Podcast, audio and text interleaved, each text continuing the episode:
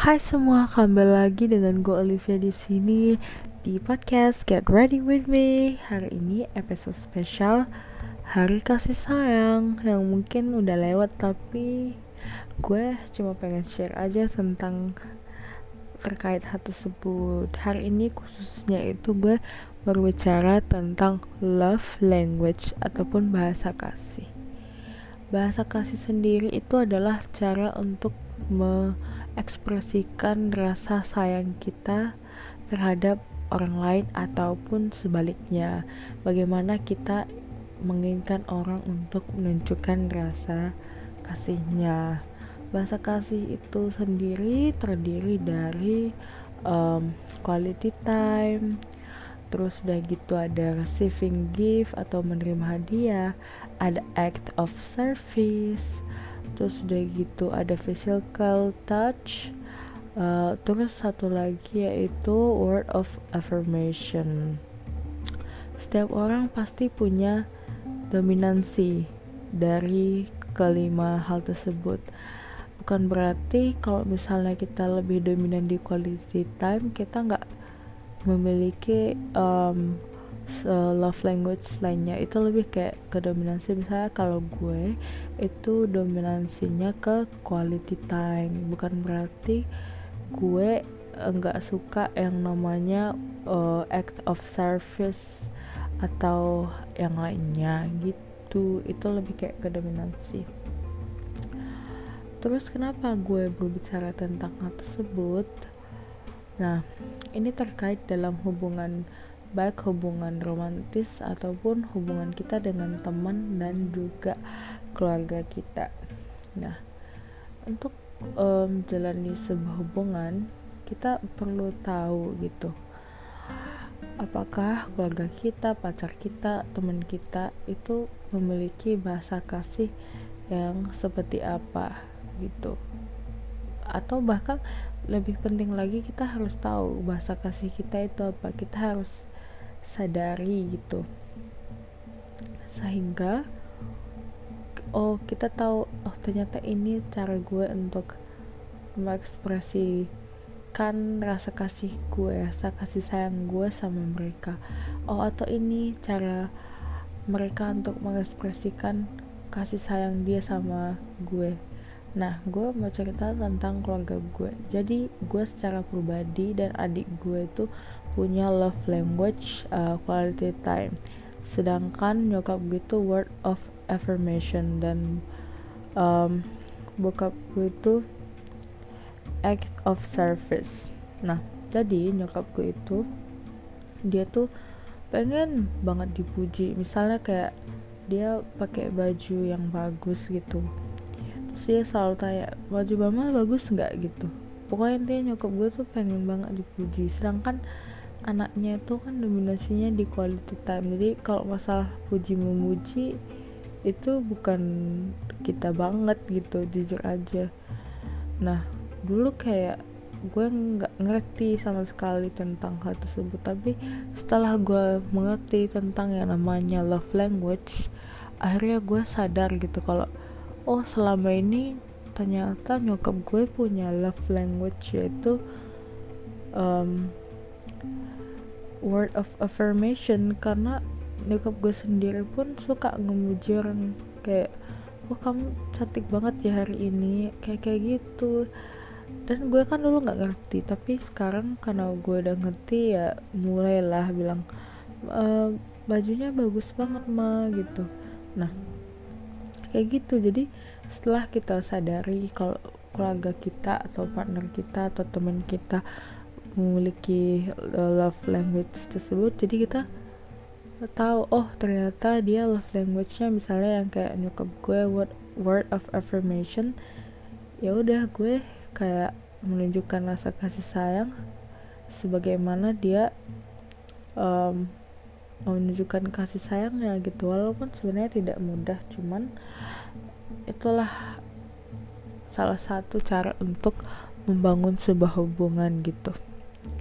Dan gue juga punya beberapa teman. Sebenarnya gue sangat sangat segan untuk menerima hadiah dari orang lain. Karena gue kayak merasa agak berutang gitu ketika gue dikasih sesuatu. Kayak gue merasa terbebani. Eh nanti gue juga harus ngasih dong gitu tapi emang ada orang yang bahasa kasihnya itu receiving gifts. Dan dia juga suka ngasih hadiah gitu. Dan gue punya temen yang kayak kayak gitu. Dia suka banget ngasih sebenarnya bukan barang yang terlalu berharga tapi berarti gitu. Misalnya um, kayak kayak dulu gue pengen pergi tak ke mana gue lupa terus temen gue ngasih susu sama sekotak mochi sambil ditulis suratnya dari situ oh gue juga belajar gitu. Walaupun gue dominan di quality time tapi um, gue mulai belajar untuk kasih gift. Kayak kemarin pas um, pas New Year gue beli candle terus habis itu gue tulis suratnya terus gue kasih ke teman-teman gue yang yang menurut gue um, spesial buat gue gitu. Ya yang tadi gue bilang nggak bukan berarti karena gue dominansinya di quality time bukan berarti gue nggak punya bahasa kasih yang lain gitu. Kita bisa mempraktikkan semuanya itu gitu. Sampai sekarang yang lumayan susah buat gue itu physical touch. Kayak enggak banget. Gue tuh orang gelian banget. Kayak misalnya gue punya temen yang agak clingy gitu suka meluk-meluk terus megang tangan. Iya apa sih? Kayak aneh gitu jujur aja ya. Cuman gimana? Emang ada orang yang menunjukkan kasihnya itu dengan physical touch. Misalnya kayak menggenggam, memeluk gitu. Bukan berarti physical touch itu sesuatu yang apa ya yang aneh-aneh gitu.